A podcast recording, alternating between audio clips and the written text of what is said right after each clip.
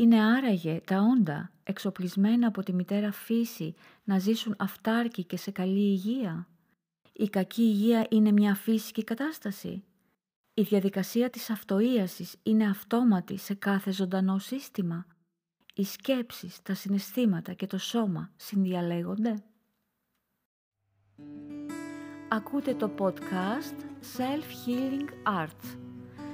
Είμαι η Μάτα Μπραντίτσα, σας καλωσορίζω και σας προσκαλώ να συνταξιδέψουμε στο δρόμο του εσωτερικού θεραπευτή, να τον ακολουθήσουμε και να του επιτρέψουμε να μας θυμίσει την ξεχασμένη γλώσσα της αυτοθεραπείας.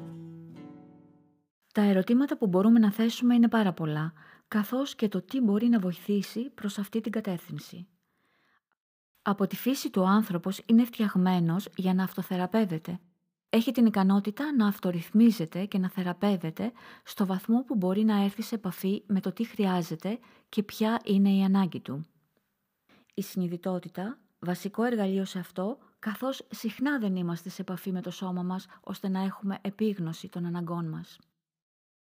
Η θεραπεία του εαυτού είναι μια τέχνη, όπως και η τέχνη της ζωής. Ο Πλάτωνας, στην τέχνη του βίου, λέει ότι η φροντίδα της ψυχής απαιτεί δεξιότητα, προσοχή και τέχνη. Το να ζει κανείς σε έναν υψηλό βαθμό καλλιτεχνίας σημαίνει να προσέχει και να περιποιείται τα μικρά πράγματα που εμπλέκουν την ψυχή σε ό,τι κάνουμε. Στις μέρες μας γίνεται πάλι φανερό ότι το σώμα είναι άμεσα συνδεδεμένο με τις σκέψεις και τα συναισθήματα. Το μεγαλύτερο λάθος στην θεραπεία των ασθενειών είναι ότι οι γιατροί χωρίζουν το σώμα από την ψυχή, με αποτέλεσμα να τους ξεφεύγουν πολλές αρρώστιες.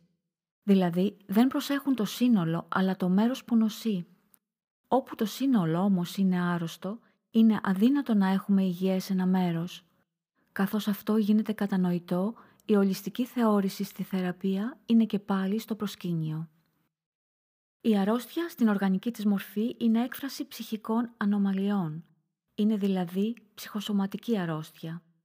Τα δυσάρεστα συναισθήματα όπως η θλίψη, ο φόβος, ο θυμός προκαλούν σωματικές αντιδράσεις, ενώ αντίθετα τα ευχάριστα συναισθήματα ενισχύουν την οργανική υγεία του ατόμου.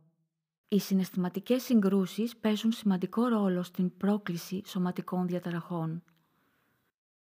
Η Άλλη Μίλλερ μας λέει ότι το σώμα δεν ψεύδεται ποτέ. Όταν αρρωσταίνουμε, όταν υποφέρουμε από κατάθλιψη, όταν υποκύπτουμε στην νευρική ανορεξία ή σε κάθε είδους εθισμό από ουσίες, μένεται μέσα μας μια εσωτερική διαμάχη ανάμεσα σε αυτό που αισθανόμαστε και σε αυτό που θα θέλαμε να αισθανθούμε.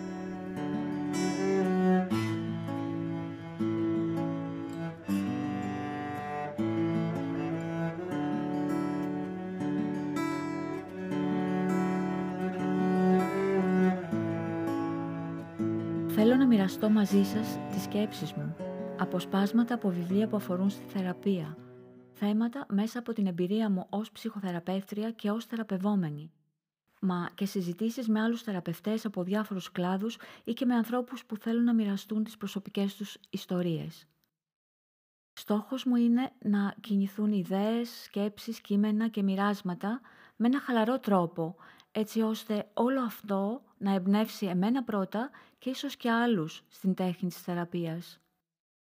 Θετικές σκέψεις, φυσικά τρόφιμα, καθοδηγούμενη νοηρή απεικόνηση, επιβεβαιώσεις, βότανα, άσκηση, ήλιος, όλα αυτά τα πράγματα επηρεάζουν με επωφελή τρόπο το νοσοποιητικό μας σύστημα.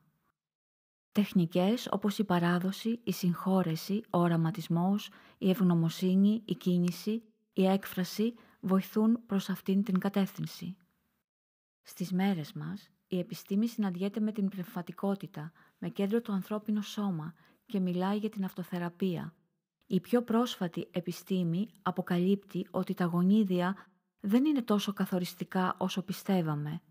Ισχυρισμοί πως και η πιο δυσίωνη πρόγνωση έχει ελπίδες αντιστροφής, αν ελέγξεις την υγεία και τη ζωή σου, μας βάζει σε σκέψεις. Ποια είναι όμως τελικά αυτή η εσωτερική δύναμη που κρύβουμε μέσα μας; Ελάτε λοιπόν μαζί μου να κάνουμε αυτό το ταξίδι από σταθμό σε σταθμό.